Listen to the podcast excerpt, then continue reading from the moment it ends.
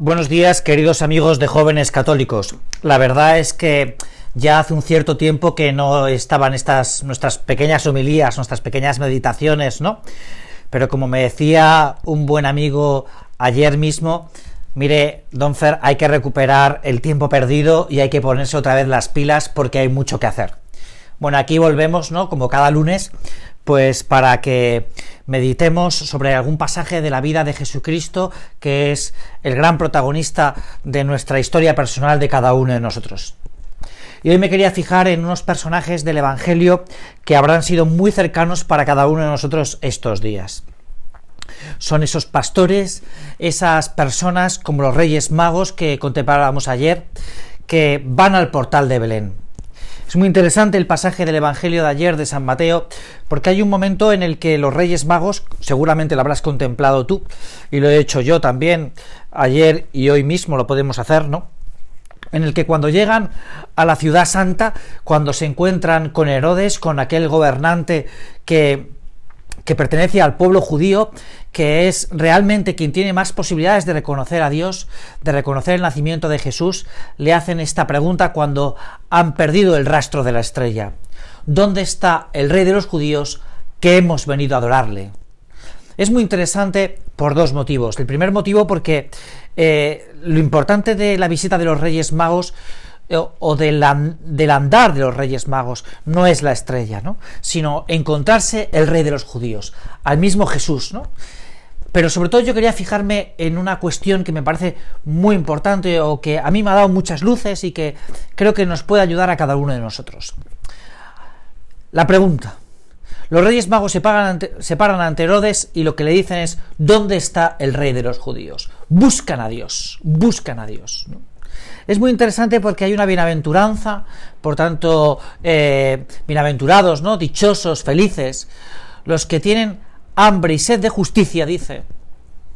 Hambre y sed de justicia. Me parece que es muy interesante este aspecto porque eh, lo que está diciendo aquí el Señor en, el, en, en, este sermón de las bienaventuranzas, en estos momentos en los que lo que está diciendo es que bienaventurados aquellos que buscan, que buscan la santidad.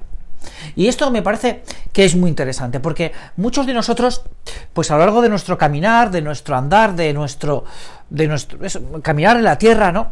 Pues encontrarnos con Dios, ese cara a cara, va a ser solo al final, ¿no? Va a ser cuando ese encuentro definitivo, cuando ya podamos verle porque hemos pasado eh, por esta tierra, ¿no? Pero por esta tierra buscándole. Y de esto habla el Señor. De esto, esto alaba el Señor, ¿no? Dichosos aquellos que buscan a Dios.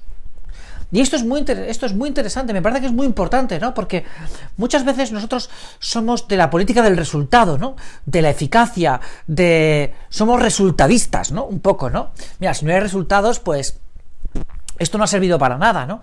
Eh, el homo faber, ¿no? El hombre que hace y que es eficaz, ¿no? Cuántas cuentas, eh, balances, eh, cuentas de resultados, cómo va mi equipo de fútbol, buscamos un resultado eh, cortoplacista, ¿no?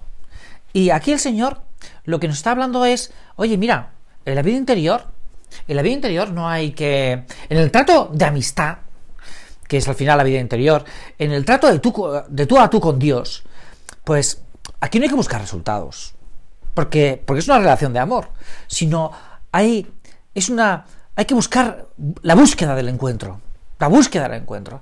Esto que tantas veces hemos comentado aquí, ¿no? En, los distintos pasajes del Evangelio, ¿no?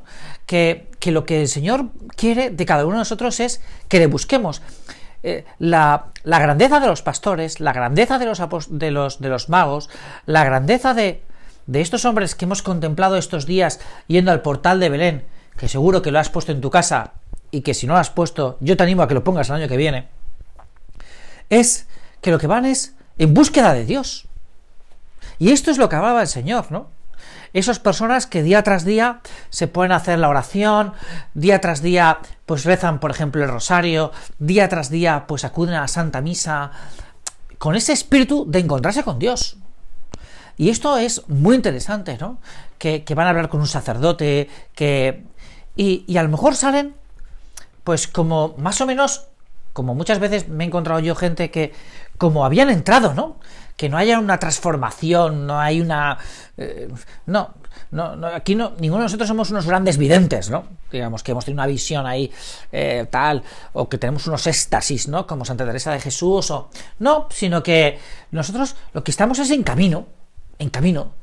Y ese estar en camino no supone tener resultados corto plazo, sino supone buscar a Dios en todo y para todo, ¿no? Por lo tanto, yo creo que tenemos que este pasaje del Evangelio de San Mateo en el que vemos como los Reyes Magos pues se ponen en camino y tienen que superar esas dificultades, ese ese ser andariego, como Teresa de Jesús decía que era una gran andariega, ¿no? Eh, ese, ese, pues nos tiene que ayudar mucho a decir, bueno, oye, muy bien, ¿no? Porque yo estoy buscando al Señor, ¿no? Eso no quiere decir que no haya dificultades, ni que haya contradicción, ni que haya hastío y aburrimiento. Mira, eh, yo la verdad es que no he tenido la oportunidad de poder recorrer el camino que hicieron los Reyes Magos, ¿no? Desde, desde Persia, parece ser que es donde ellos estaban, hasta, hasta Belén, ¿no? Pero supongo que, que tuvieron muchas jornadas de cierto hastío, aburrimiento, de, de, paisaje un cierto, un poco desolador, ¿no? De paisaje un poco eh, de desierto, de, de duna, de... Y muchas veces además de estar a solas, ¿no? Quiere decir que en la caravana, pues, no tener nadie con quien hablar, de una cierta dificultad, de una cierta contradicción, de un tiempo a veces adverso, pero ellos siguen caminando. Siguen caminando porque están en búsqueda. Mira, yo tampoco he estado en ninguna excavación, pero bueno, de estas películas que siempre ves, ¿no? Que cuando va el arqueólogo y y está excavando, ¿no? Para que hallar, eh, pues, ese hallazgo, ¿no? Pues hay muchos días que estás ahí con el pico y la pala y no encuentras nada. Pero sigues en la búsqueda. Sigues en la búsqueda. A veces tenemos esta imagen idílica, ¿no? De. Porque es la que nos reflejan a veces las novelas, nos reflejan a veces las películas, ¿no? De ese buscador que llega y y encuentra, ¿no? Encuentra inmediatamente. Bueno, pues esto habitualmente no pasa, ¿no? No pasa como este niño de 15 años que salió las noticias aquí en España, de que juega, coge un boleto de la lotería unos días antes, es la primera vez que juega y le toca la lotería del niño, ¿no? Pues esto habitualmente no es lo que ocurre, ¿no? Esto es una casualidad o vete tú a saber, ¿no? Lo que hay es mucho trabajo, mucha, bueno, eso, mucho, mucho perseguir una, una y otra vez, una y otra vez, ¿no? Hay un pasaje del Evangelio que a mí también me gusta mucho y que me parece que es, que es el que busca la perla preciosa, ¿no? Pues el buzo que se tira al agua y que una y otra vez va en búsqueda de ese tesoro escondido que está en las profundidades del mal, ¿no? Del mar, ¿no? Y que cuando lo, lo captura, cuando lo, lo, consigue, pues su rostro, como sale en la novela esta famosa de la perla, ¿no? Pues es de gran satisfacción, de gran alegría, ¿no? Pero oye, ha tenido que bucear, ¿no? Es decir, porque yo creo que esto es un momento que nosotros mismos nos tenemos que, que plantear, es decir, lo mío es, es, es buscar a Dios, es buscar a Dios. Ahora, la gran pregunta, y aquí es donde está el matiz, es cómo yo lo busco, ¿no? Porque claro, la bienaventuranza dice hambre y sed de justicia. Hambre y sed de Dios. Claro, tener hambre y sed de Dios nos está diciendo cuál es el nivel, ¿no? No es que, oye, pues, eh, no, esto que a lo mejor habéis vivido muchos estos días, ¿no? Pues ir a tomar, eh, pues, el aperitivo con uno, pues me, me, han invitado a tomar unas cañas, ¿no? Y, ahí no tienes hambre, ¿no? Ahí lo que quieres es estar con alguien y, y más o menos, pues, eh, pero hambre, ¿no? Hambre y sed de justicia, hambre y sed de santidad, hambre y sed de encontrarse con Dios, ¿no? Yo me acuerdo, pues, cuando yo era niño, que mi padre, que acababa de vivir, a ver, pasar la guerra, ¿no? Pues me decía, es que hemos pasado hambre, ¿no? Hemos pasado hambre. Es decir, hambre de Dios, ¿no? Y esto yo creo que es una, un aspecto que es el que quiere resaltar aquí eh, Jesús en el monte, en el sermón de la montaña, ¿no? En el monte de las bienaventuranzas. Oye, si realmente tienes hambre y sed de justicia, que es hambre y sed de buscar a Dios, ¿no?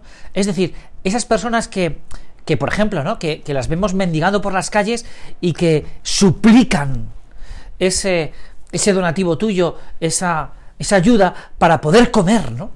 Esas personas que pasan hambre, que pasan hambre, que extienden sus brazos diciendo, ayúdame, ¿no? Ayúdame. Y esto es una forma de, que, de buscar a Dios.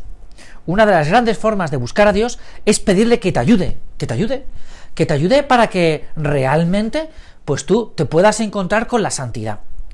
Bueno, pues ya hemos terminado este rato de meditación, hemos pasado aquí los 10 minutos que habitualmente pues tenemos, ¿no?